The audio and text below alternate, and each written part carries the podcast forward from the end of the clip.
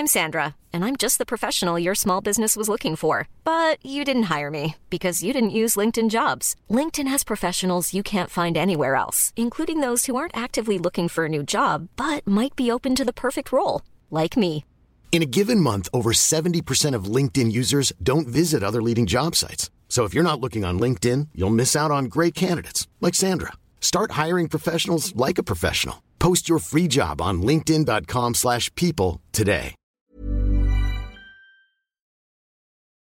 What is it you've done, Raymond? Murder, Father. Why did you murder someone, Raymond? For money. Who did you murder for money, Raymond? You, Father. After I killed them, I walked home to await instructions. Get to Bruges. Bruges. Bruges. Bruges. Where's that? It's in Belgium. For 2 weeks, in fucking Bruges, in a room like this, with you? No way. Mr. Blakely? Yes? You have a message? Number one, why aren't you in when I fucking told you to be in? You better fucking be in when I fucking call again, or there'll be fucking hell to pay, I'm fucking telling you. He swears a lot, doesn't he? Let's go out. Go out where? The pub. Yes.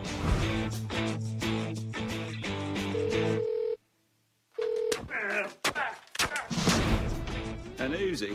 I'm not from South Central Los fucking Angeles. I want a normal gun for a normal person. Harry, I've got an idea. I'm gonna go back to my room, jump into the canal, see if I can escape. If you go outside and round the corner, you can shoot at me from there and try and get me. I'll go outside, then which way, right or left? You go right, don't you? You can see it from the doorway. It's a big fucking canal. Okay, on a count of 1, 2, 3, go. Who says it? Oh, you say it. You guys are crazy. 1, 2, 3, go!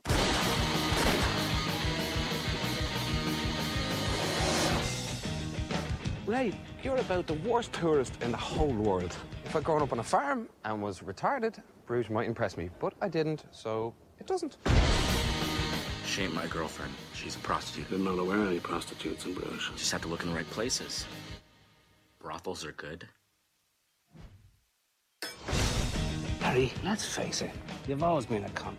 The only thing that's going to change is you're going to become an even bigger cunt. Maybe you have some more cunt kids. You fucking retract that bit about my cunt fucking kids. I retract that bit about your cunt fucking kids. You insulted my fucking kids?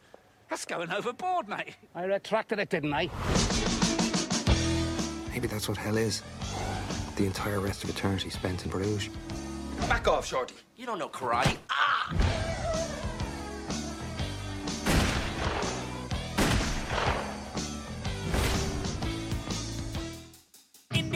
Jones Avengers Endgame, it follows. Joker, Wreck-It Ralph, Mamma Mia, here we go again. Titanic 2, Jack's back, 7 cents, Ghost Attack, Alien vs Predator, except this on their friends. We'll keep watching the movies right up till our TVs break. So just crank up the volume till your speakers start to shake. You need a second take. That's for John Lennon, you Yankee fucking cunt. I'm Sebastian. I know I shouldn't, but I will. I'm Andy Schossler. I hope your midget doesn't kill himself. Your dream sequence will be fucked. And I'm Jordan. And welcome to our review of In Bruges, where we used all of our swears in the intro. It's done. Oh, God. Quick fact, it's 126. On the fuck count. Of course it is. Sounds about right. It's an average of 1.18 fucks per minute. That's fair. Yep. This movie could probably have its MA rating just on swearing alone, let alone the occasional bit of violence. And does this film round out Ray Fiennes' unofficial Body Parts Missing trilogy? What? Harry Potter, he does it without a nose. Yep. Right.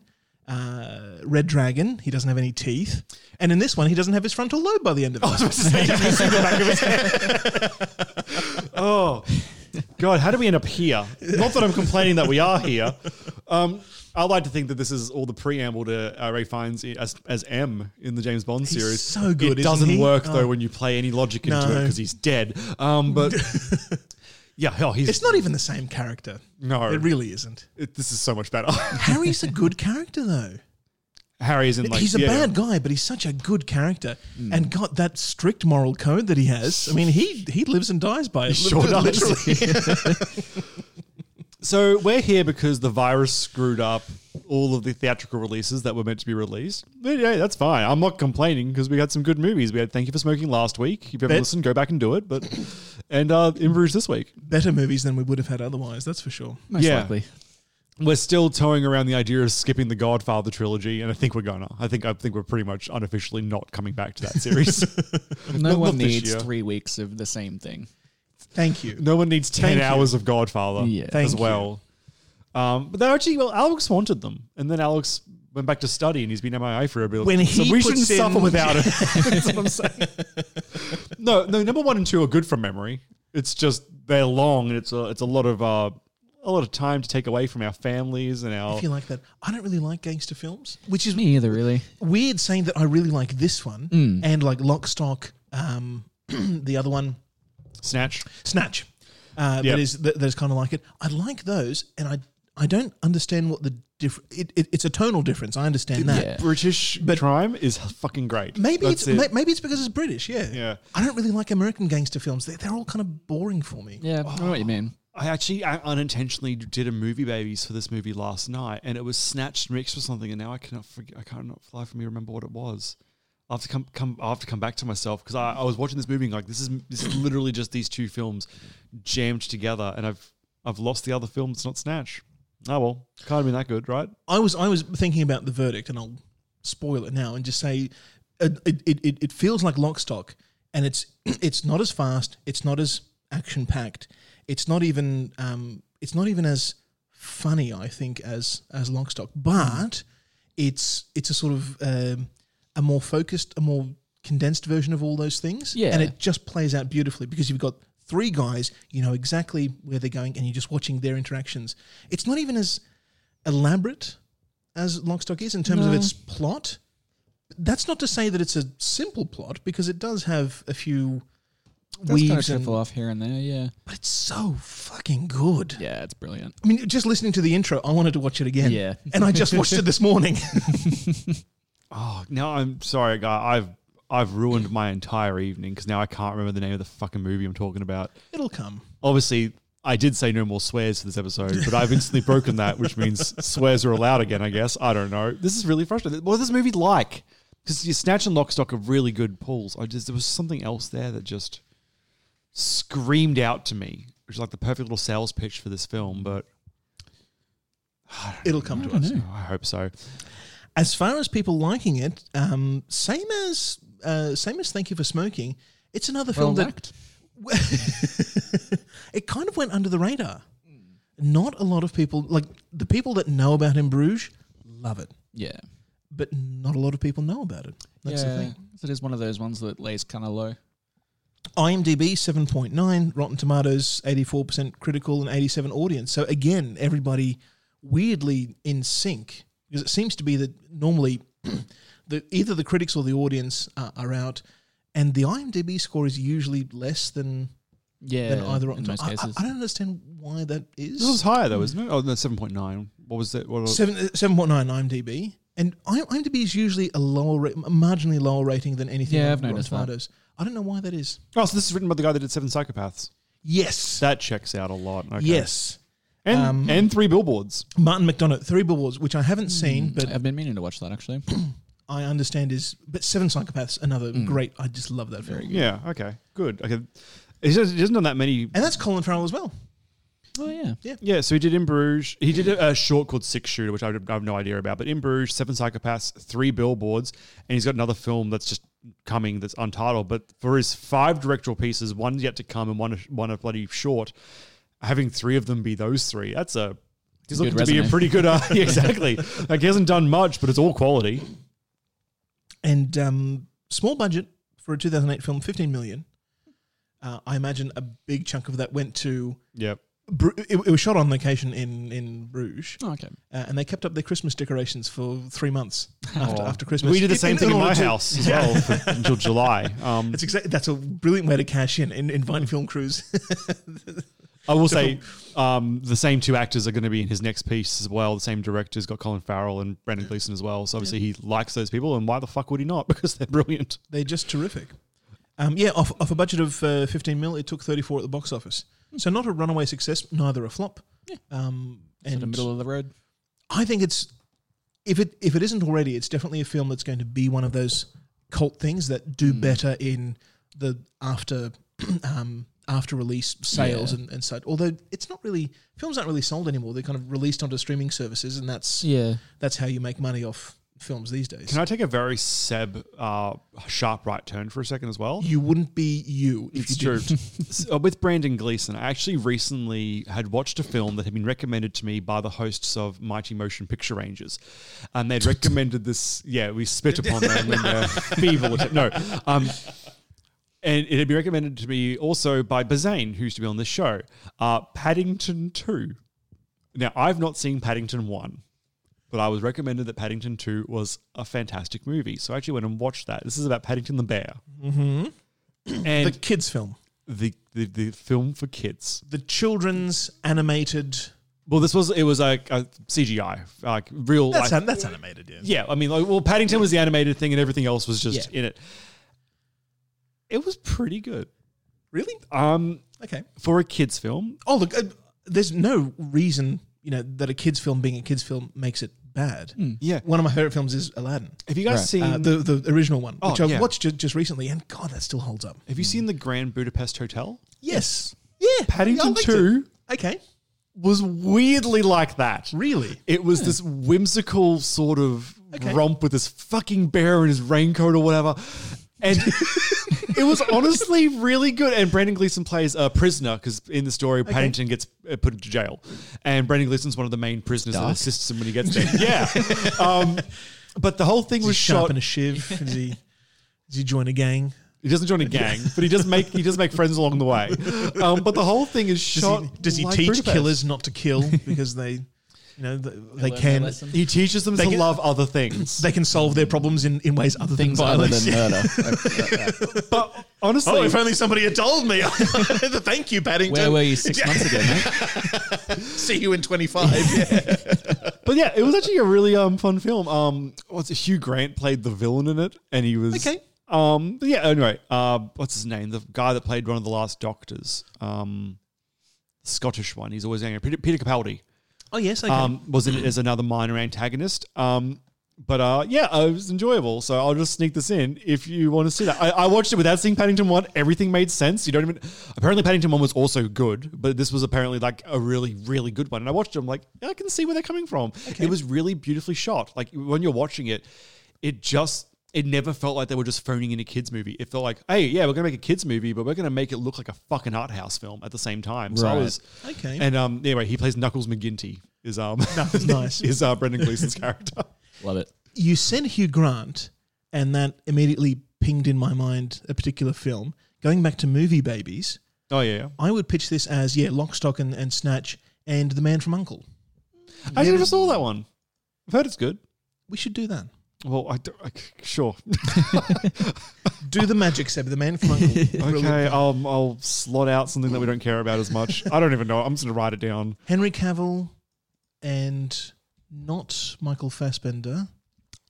Another guy who's just like I can't write A's on my keyboard. And Hugh Grant is in it. Hugh Grant is in it in the periphery. But it's a good film. All right, I've written it down. It doesn't mean anything's official, but I've written it down somewhere to remind me later. Did you go with the Mon from U.N.C.L.E.? Yeah, the M from U.N.C.L.E. Your A key is still... My A key does not work at the moment, which it turns out, A, very popular vowel. Right. Who would have thought? Yeah, so it's great. I mean, if I have to tell Paul about how my M isn't working, then there'll be some issues there. As far as the trivia is concerned, there really isn't much. Again, it's this thing of films that aren't popular don't have a lot of trivia behind them. Apologies, what was the budget you said before? It was low. 15? 15 million, which is kind of low. And I imagine... 15. And I imagine a lot of that would have been because they shot on location legitimately in Bruges. Okay, good. And I mean... Colin Farrell, I can't imagine would be a very expensive actor, but I think he'd be mid-range to upper mid-range. Like he's popular. Yeah. He can sell films. He's the amount of films that he is just the lead in. Like he's a bankable star. I can see why he would cost a bit more. I was watching this last night. I was like, what the fuck happened to that guy? Like, I don't really see him all that often anymore. Has he ever really been mainstream? Like Total Recall, the remake in 2012 is probably the most famous movie I can think that he's been in. He did Alexander in like 2004. Phone Booth. I think. Phone Booth as well was 2009, I think, or I think around this time. He was in one of those... He was in SWAT. Like Harry, what's that, Harry Potter? Oh, yeah, he was the bad guy that turns into Johnny Depp in the Fantastic Beasts. That's the first one. Yeah. Which he was actually probably one of the better actors in that film. That's the last thing I remember seeing him in. Okay. And even that, it was not a like massive role. But I mean... I like him in general. Oh, he is terrific, but he's never... I don't think he's ever done anything that's super famous. Like he, I've just been rewatching Scrubs recently, and he shows up in a couple of episodes of Scrubs. Me too, actually. And again, great. Everybody loves him because he's Irish, and he is very charismatic and lovable. Yeah, he's the best part of that terrible Daredevil movie. He plays Bullseye, the guy that he throws darts and like other like tiny weapons, but he throws them with like pinpoint accuracy.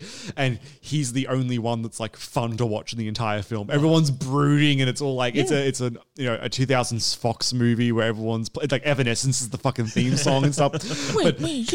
But there's just him, and his character is just I guess the way to describing is he's just done with everyone when you meet him. Like I think if we first see him on the plane ride to the city in Daredevil, and there's somebody on the plane that's pissing him off with snoring, so he gets like a paper clip and turns it into like little spikes and then just throws them like 5 or 6 times into the person's Adam's apple and kills them, so they choke and die, and they're quiet for the rest of the flight. Nice. But he's a fun character. I'm putting that on him because that whole movie is trash, but his one character was good. You know, I don't believe a writer can write one good character and everything else is terrible. That was him. If you were at a boring party and Colin Farrell showed up, not as Colin Farrell, famous guy, just him as an Irish guy, you would love that party because... Oh, Colin Fright Night. You guys in the Fright Night remake? With David Tennant and... Oh, that's a good... Maybe that should be a Halloween movie this year. Does that have anything to do with Colin Farrell? He's the bad guy. Terrific. He's the vampire. Well, thank you for linking that. I was about to... gut you. Just an expletive. Oh, Fright Night. He plays the villain of the movie. Gummy bears. Jerry the vampire. Okay, cool. Have you guys not seen Fright Night? No. It's stupid, funny. I suspect, just back to the bankability, I suspect Colin Farrell he can't demand a super high, like Bruce Willis, Arnie Schwarzenegger fee, but I'm sure he does well. Yeah, because he is quite charismatic, and despite being able to carry off a lead, I just don't think he's ever been in a project that was the success that would have made him an A-list star. Yeah, he certainly belongs there, but he hasn't got it. Well, what was the movie we just recently did with him? What was it again? Total Recall. Yeah, he didn't save that film. That film was trash. No, as I say, and that's probably the most famous film I can think where he's played the lead. He's coming up in the new Batman film. Oh, cool. As the Penguin. Yeah, he's the Penguin. Oh. Yeah. That'll be a good role for him. Colin Farrell. Yeah, the Penguin can either be sometimes like a Danny DeVito sort of short fat guy, but he can also be like a regular human with some minor things going on as well. Okay. I think he could be really good because the Penguin tends to, once again, if you're not Danny DeVito, he's from England. Like he's got an accent and everything. So I think casting in that area would be great. It's a weird pick, but I can see that. Yeah, I think he'd be great in it. I would legitimately pitch Patton Oswalt as from Batman. Yes, that's exactly but as a serious Penguin, he could definitely pull that one off. Oh yeah, for sure. I'm just happy. I keep forgetting how like stacked that damn cast is for the Batman film. Mm. Although Andy Serkis is Alfred, that's an interesting choice. I can't believe they're going to CGI an old man into that film.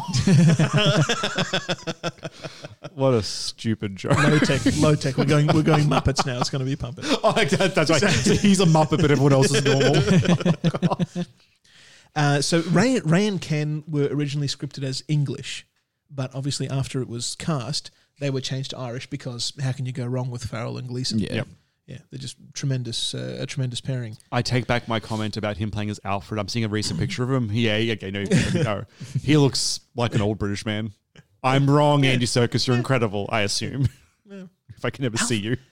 I think because of Michael Caine and because of the guy who played Alfred in the Michael Keaton Batman films, Alfred needs to be a tall guy in my mind. And I think Andy Serkis is short.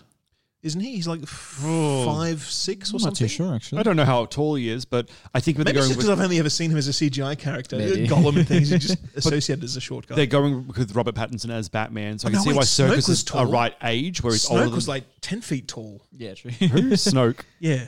Yeah. He played Snoke. Yeah, I know, but that doesn't count. That, you know, pivotal character in Last Jedi. No, yeah, the super important character that had paid off and didn't just die. But age-wise, I can see why he'd be Alfred compared to Robert Pattinson as Batman. Like, he's still older, but he doesn't have to be an old man. Yeah. He's getting there. Like, what is he? So he's born in 1964. Okay, so he's in his 60s. Whoa. Well, 56. Yeah. That's older than I thought he would be. Mm. Look at him go. Yeah. He's as old as my dad was when he was his age. He's as old as your dad was, what? When he was his age. That's how that works. And now I'm just looking into the Tintin movie that doesn't seem to ever be coming. You're welcome. Right. I enjoyed you ruining that joke. You're welcome. Where's the Tintin movie? I want the second Tintin movie. There is a deleted scene that was filmed but not used for In Bruges, starring Matt Smith as a young Harry who finds a woman dead in a club, and then he goes to kill the guy who did it, who is a corrupt detective. He's in a police station, and he decapitates the guy. Oh. But it wasn't included in the film because the CGI decapitation looked fake. So that's a pity. Just do away with the film. Matt Smith playing a young Ralph Fiennes? Yeah. Matt Smith has like a weird-shaped head. So does Ralph Fiennes. No, but like Matt Smith's all jaw. Like you would have to believe that when he got older, his jaw shrank dramatically. 30 years, people fatten out and you can... No, but Ralph Fiennes has a much smaller head is what I'm saying. Like his head size is tiny compared to Matt Smith's gigantic head. That's what I'm saying. You can apply prosthetics to make it seem like he's a younger... Maybe. Yeah, that would have been fine. I just feel like Matt Smith's like Benedict Cumberbatch. Like they've got just a very... It's their head shape is very... There it is. You can alter that. Not with a $16 million budget when you're going to pay Brendan Gleeson. What? How inexpensive are prosthetics? You can only make things bigger with prosthetics. You can't make them smaller, Andrew. It's a cutaway scene. It would have taken 3 days to film. Onto you. It would have been nothing. But I think it would have ruined the tone of the film. Because, I can't think of where you would put it in. Because it's great that it's just Ray, Ken and Harry and about them right now. Yeah. And everything that happens to them right now. And that's the entire focus of the film. It's beautiful. Yeah, I like how it's put together that way. I honestly don't know where we would put that scene anyway. Yeah. Like, it all just... like you get one flashback in the entire thing and it's just kind of to show you why... Harry is the... Yeah. And that's good. You only need that. Do we open with that? No, we don't open with that one. Because it's about 20 minutes into the film, I think, when we see it. I think it was, yeah. Yeah, because it's not the opening scene because we get them like arriving and complaining about being there. The opening scene is them coming into Bruges and Ray describing that he'd just done a hit and this was them going to lay low. Yeah, that's fine. And then after that you find out all the complications. Yeah, I think that works pretty well as is. I'm just trying to think about that. Like, where would you slide in this random backstory for fucking Harry's character? Or no, is it Harry? Harry is Ralph Fiennes. Yeah. It seems messy. Yeah, I think skipping it was good just on a narrative note. Yeah, it's the right choice. Yeah. Well, take it away, Seb. We're here. Okay, I got this. All right. I was born for this role. Let me just refer to my notes, in which I just wrote down the best scene was any scene involving Ralph Fiennes. It's not helping me at all. It's good. Had either of you seen this film before? I had quite a while ago, but I didn't really remember too much about it other than like the basic premise and like who was in it. Just like Thank You for Smoking, I can't remember the first time I saw this film. You know, I think it wasn't in the cinema, but I've definitely been watching it for years. Yeah, I feel like I just like rented it or something once. Okay. Because it was like I'd heard it was pretty good. Yeah. That would have been, probably like when it first initially came out. And then like I enjoyed it. Like I knew it was a good movie. And then I just didn't watch it again for whatever reason until today. I'm sure it was recommended to me, just like Seven Psychopaths was recommended. Yeah. And I did not regret that at all. Good. Seven Psychopaths is brilliant. Yes. Can I start this synopsis? I'm sorry, sir. I didn't mean to tread on your toes there. No, you're right. Oh. I was so keen to tell a story. Yes, let me ray it. Sorry, lay out the carpet for you. In a few minutes, we're going to be down some other pathway anyway. So. Oh, absolutely. And I should point out, the story itself, I could probably sum up in a paragraph. Not a lot happens. It's just these individual little character scenes in between that kind of just flesh it all out. But it's really just they go here, they go there, it ends. I would say exactly the same thing. That it's not really a long story. It's not stretched out at all. But it's very detailed in what's going on, and so much of it depth, and so much of it is just listening to people talk, especially Ray and Ken, just listening to them talk and ride out the situation, and it's the perfect movie for it too because the dialogue's so good. And that's the thing; it's the dialogue is just kind of delaying things that are going to happen eventually, but that's also the point of it that they are there and. Neither of them really know why they're there until about halfway through the film when Ken gets his mission and it really becomes clear. Up until then, it's ambiguous for both of them. Yes. And they're just sort of riding out the situation and trying to make the most of it. Yeah. And Ken wants to take in the history. Ray can't stand Bruges and just wants to drink and fucking get the hell out of there. Can I point out? I thought this whole place looked so magical the entire time. But I think it's just because I come from Australia where our history is not... We don't have this kind of history. So it all looks really new and... Well, not new. New as in new to me. And well, the oldest buildings are 200 years old in Australia. Yes. And they're just... And there are a few of them. Yeah. Whereas you look at this kind of places, I'm like, I would love to go to a place like this. I mean, I wouldn't have to specifically go to Bruges for this, I would imagine. I can get this same experience from anywhere in the region. Yeah, if only it wasn't in Belgium, it'd be great. Yeah. But God, they really slam on Belgium. They sure do. Did them no favours. Well, in short, yeah. So, I'm so bad with character names, though. There are a few things that happen that are important for the story. Yes, I'll try to get through them because the story does a really good. The film does a really good job of setting up things and paying them off later. That's exactly right. Yeah. So, two main characters. We've got Ray, played by Colin Farrell, and we've got Brendan Gleeson's character Ken. But we've also we'll bring in our third main, which is Harry, played by Ralph Fiennes. But we start off with Ray and Ken. They're rocked up in Bruges. They kind of don't know why they're there. All we know is they finished a job. At this time, unless you know from watching it, they don't even really tell you that they're hitmen just yet. They just they finished something and they've been sent here by their boss and they're awaiting either further instructions or the next job. Or who knows? So they don't actually know. It's definitely kept kind of mum, like that. You know, they're not talking directly about what they're doing, so you get the hint that maybe something sus has happened, but the film's not being explicit about that just yet. And they're not hitmen in the sense that they carry a sniper with them. They're not that sort of assassin because they don't even have their own guns. Yeah, true. They get guns specific to the job on the job while they're there. Yeah, absolutely. Yes, they're not carrying or anything. They just seemed Ray's character.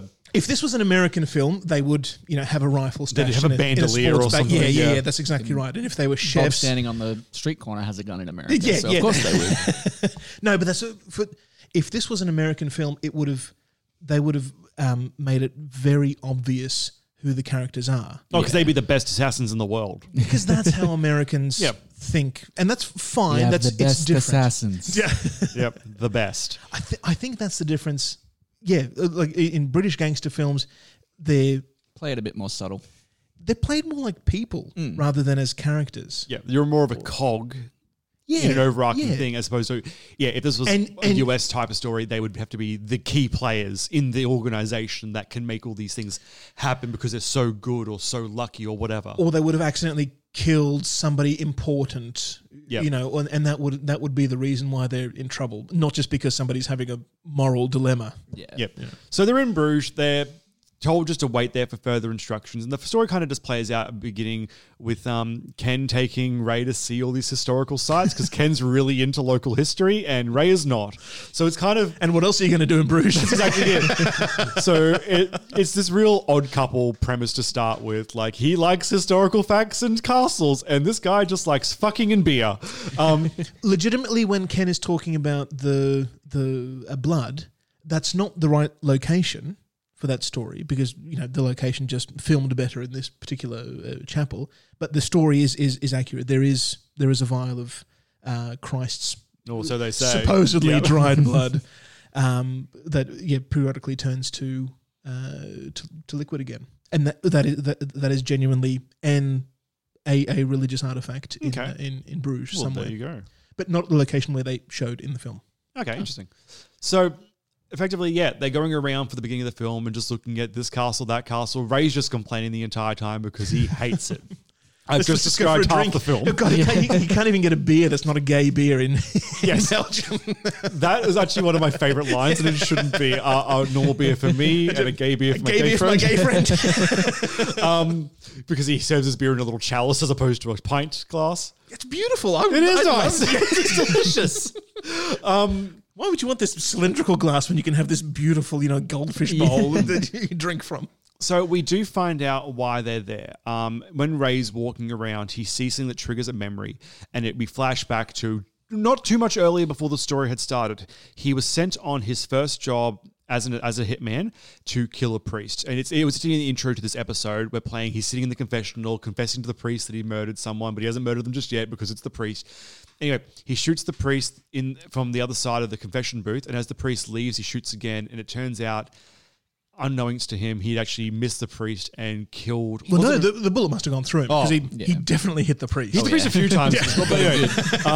But the bullet had gone either through or missed or whatever, and it had hit a child, an altar boy, I believe, a very young boy that was kneeling and praying in the head. He's dead. So... And then we see somebody from behind rock up at the scene, grab Ray and bring him out. I assume it was Ken, but it was shot from behind, but I think it's safe to say it was Ken. Yep. And that's the circumstances that led to them being evacuated into Bruges. Yep. So they were sent there.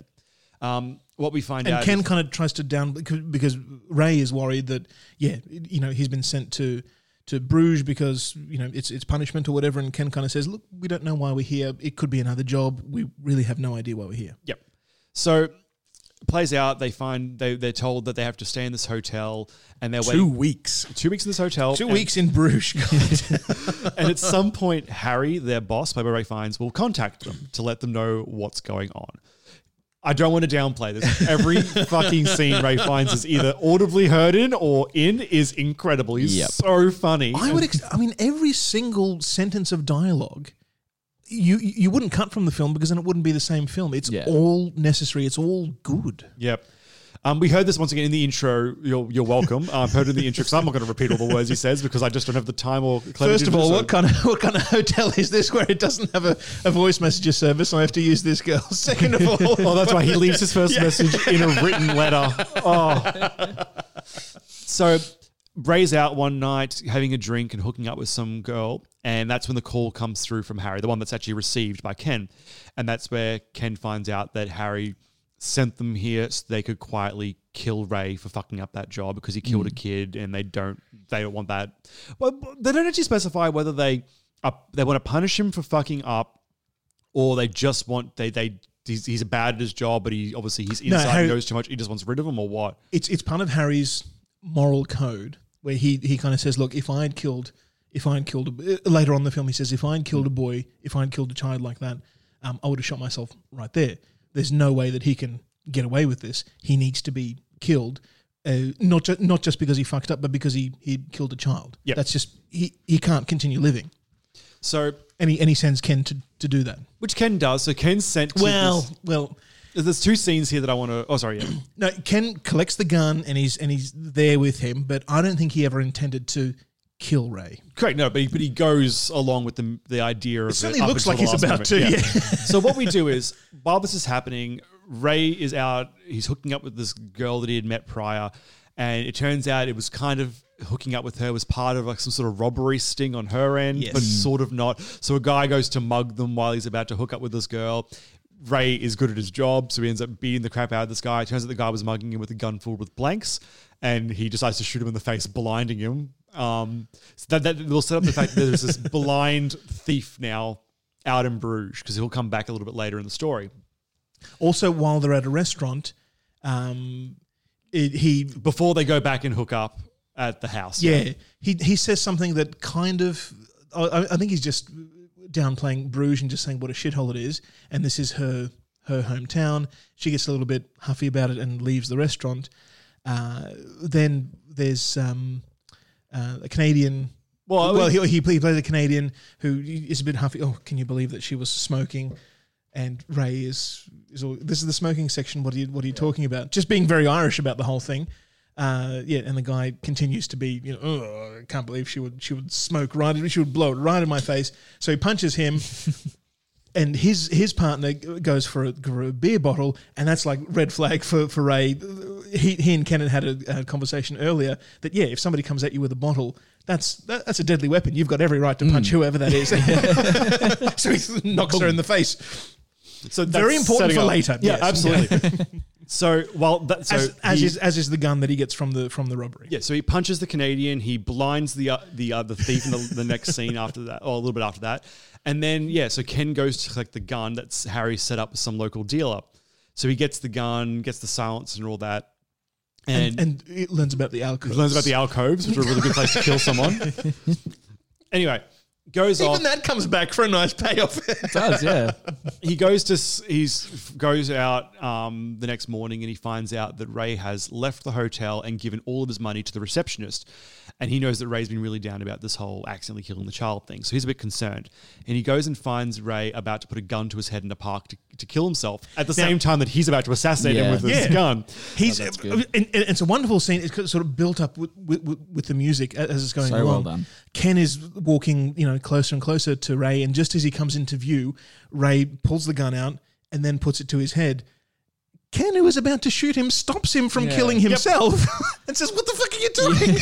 And then Ray sees the gun in his hand. He's like, what the fuck are you doing? So that's when they have their chat, and I want to put a little asterisk here because this is the part in an American movie where they would then have a fucking standoff and a fight against each other, but they don't because they're mates and they just talk about it. Yeah.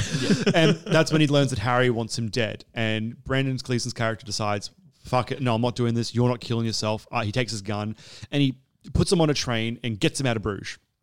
And then, anywhere but Bruges. Yeah, just go. So that's live your life. Reassess in 7 years' time, and show up. Maybe things have changed and cooled off by then. It'll be fine. But just go. So Ken then calls up Harry to say, "Hey, you hear that noise? That's the train leaving with Ray on it. I didn't kill him. I'm not going to kill him. He might kill himself. Who knows? But he's free now. If you've got a problem, you know where I'm staying." And we then find out on the train. Ray gets found by the police because for punching the Canadian guy in the restaurant because he's on the train and spotted him, and he gets sent back to Bruges. We're taking him back to Bruges,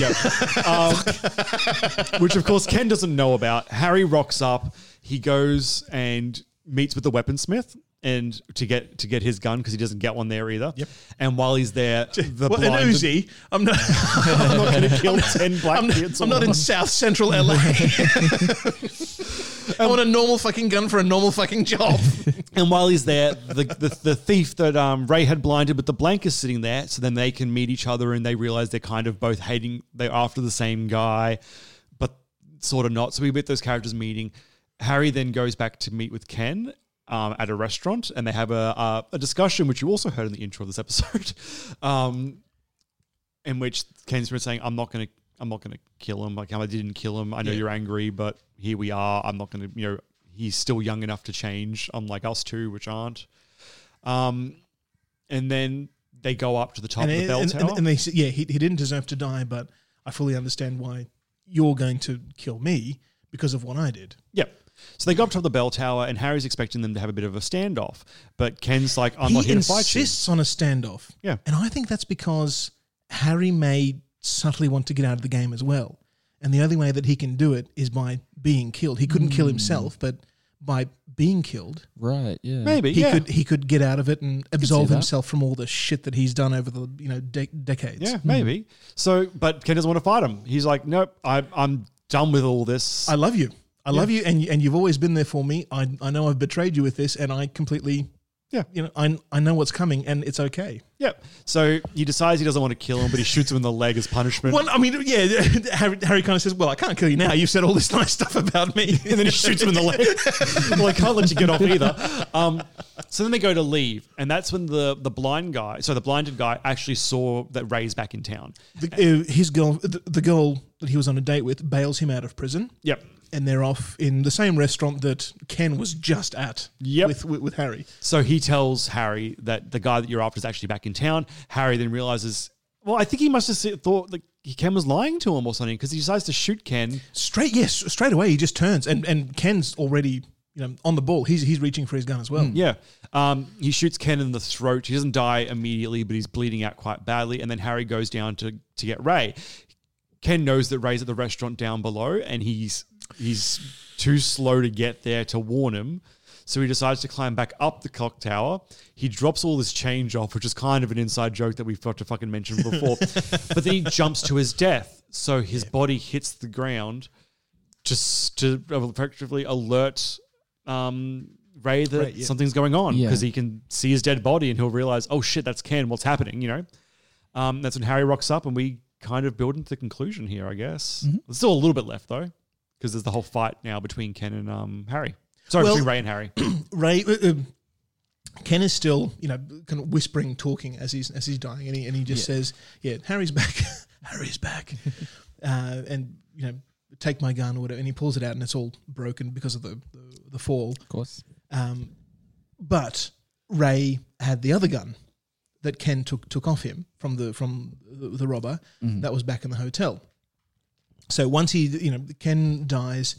Ray looks over and sees Harry and immediately legs it back for the hotel to look for this gun, and then we have the standoff in the hotel, which is great. Oh god, so good. Every moment in this film is good. You know, even there really isn't a lot of downtime from just good scenes. No, and even the bits that aren't actiony are necessary for it, and it's a part of the atmosphere. It's a part of the story. Even the fact that it's kind of padding is the story itself, because that's exactly what they're for. I did write down one scene that I would have cut, but it kind of needs to happen because the timelines in this movie do matter, because it is almost told in real time.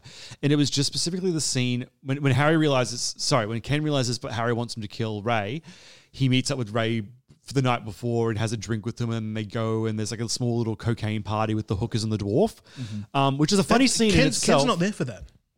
Ken is there. No. Yeah. He meets him in the pub, and then they go share the cocaine with the dwarf and the prostitutes. Oh, do they? Yeah. Okay. And that scene's the only one that I would think about potentially cutting. Oh, they're in the pub. Then they go up to the hotel room with the dwarf. Oh, that's right. Yes, and it's funny. It's just a different kind of funny to the rest of the movie, and that's the part for me that is most forgettable. Not that it was bad. It was just everything else was so much more entertaining. But then you do get the dwarf going like his race. Yeah, the dwarf's black versus white war I think was pretty good. That was pretty funny. That's just the cocaine. That's just the cocaine talking. Anyway, my dogs were attacking each other. It's great. Oh, no. This is the worst. Anyway. Does anyone want to take us into the final then? Yes. Come on. Well, and then there's the standoff in the hotel. Ken had some nice moments with Marie, the owner. Yep. And just apologizing for Harry and how just... everything. Just how crass he is about the whole thing, and she doesn't deserve that. Yeah. Ray knows she's pregnant, obviously. He left her with money for it. So he suggests to Ken, when she refuses to leave the hotel, Ray proposes Marie leave so that they can have the shootout. And she says, I'm not leaving my hotel so that you can shoot it up. Ray then proposes, okay, I'll go jump in the canal if you then, Harry... run around and try and shoot at me. And there's a wonderful negotiation that this negotiation for this duel essentially. And I love those two things, put so close together that they could be civil, about this horrifically brutal thing that they're about to do. Yeah. Yep. Oh, okay. I guess the dwarf scene is important because it does build into the climax. Sort of, yeah. There's a character that's a dwarf. That's the part that's really necessary specifically. No, I'm with you. The whole cocaine party, that could be missed. He's been introduced prior as well, but it's important for the very end in regards to Harry's character. But, Yeah. Like I said, everything in this film does lead to something, which is why it's so neatly done. But anyway. So Ray does exit the hotel. He is going to jump in the canal. Unfortunately, there's a boat coming at the same time.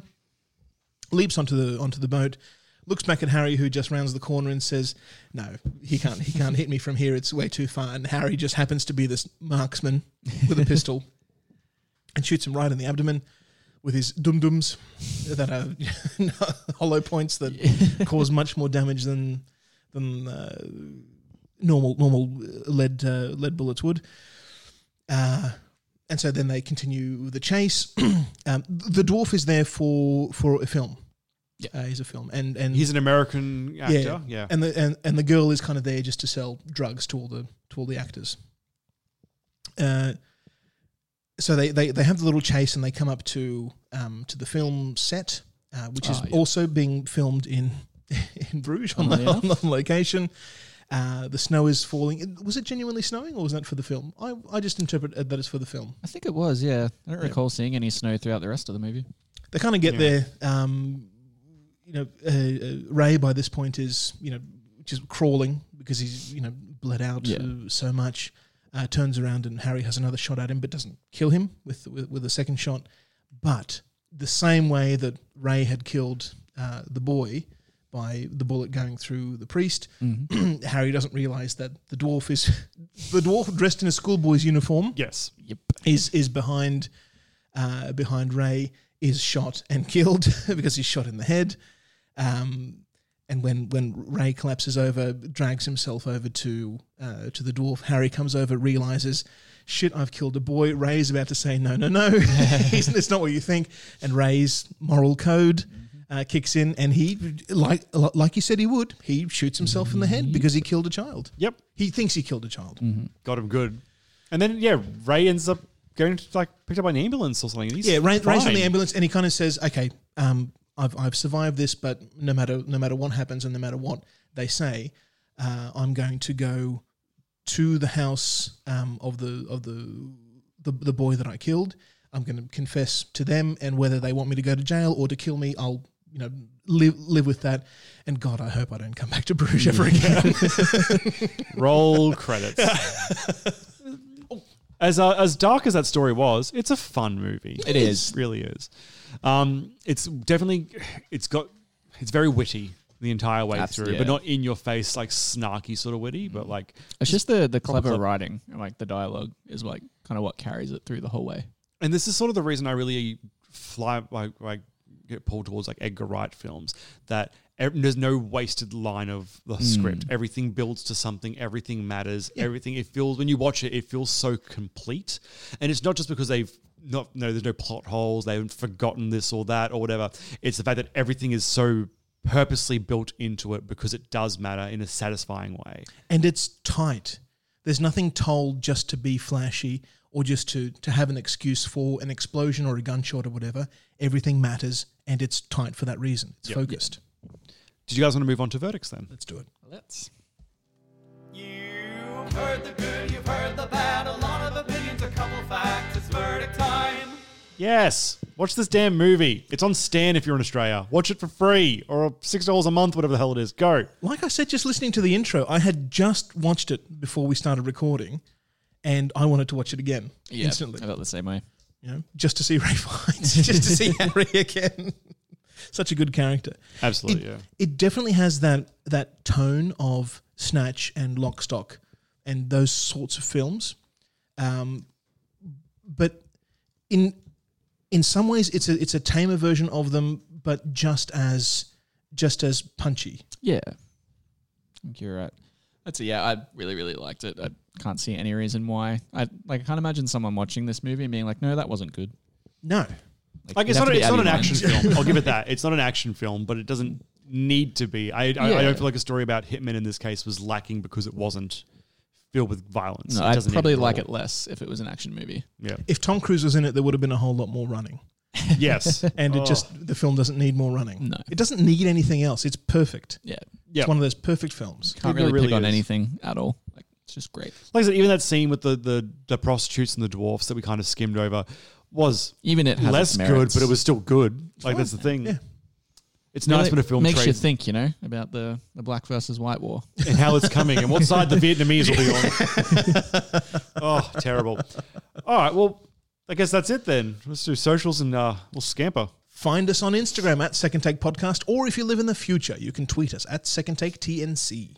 You can check out the Facebook page at facebook.com/Second Take. You can also follow me on Twitter if you like at JordanMSPP. You follow me at Bastion_James, our website, secondtakepodcast.com, or email us at secondtakepodcast@gmail.com. And we have a Patreon, patreon.com/Second Take. Next week, oh boy. So we're starting the gauntlet next week with Gladiator. Isn't that terrifying? is I like Ridley Scott. I like Russell Crowe. I like Gladiator. And then after we finish Gladiator, we do continue the Ridley Scott. We've got Blade Runner and then Blade Runner 2049. Ooh. Should we just, and then I think after that we're getting into the Alien franchise, at least a little bit of it. We're not excellent. Yeah, so we've got some good shit coming up, as I would say, except for it's just been a while since I've seen Gladiator. It's just been a long time. I don't remember hating it, but I think I watched it when it came out when I was a kid. That's all I can remember. Yeah, me too, actually. But it's got Joaquin Phoenix, isn't it? He plays Caesar or something, or some. He plays Commodus. Yeah, Commodus. Yeah, some sort of Roman leader dude. That's something to look forward to. Yeah. All right, well, that was fun. We'll be back on Wednesday with the Variety Hour. Oh no, buttons. Oh God. Let's play Goodbye Horses again. It'll be fun. I think it's, yeah, okay.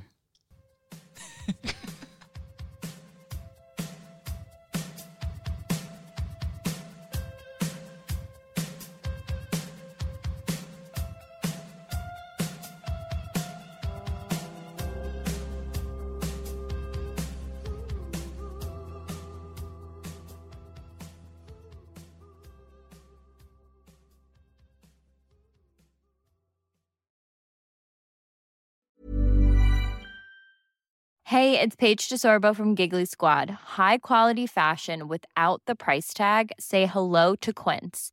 I'm snagging high-end essentials like cozy cashmere sweaters, sleek leather jackets, fine jewelry, and so much more. With Quince being 50 to 80% less than similar brands.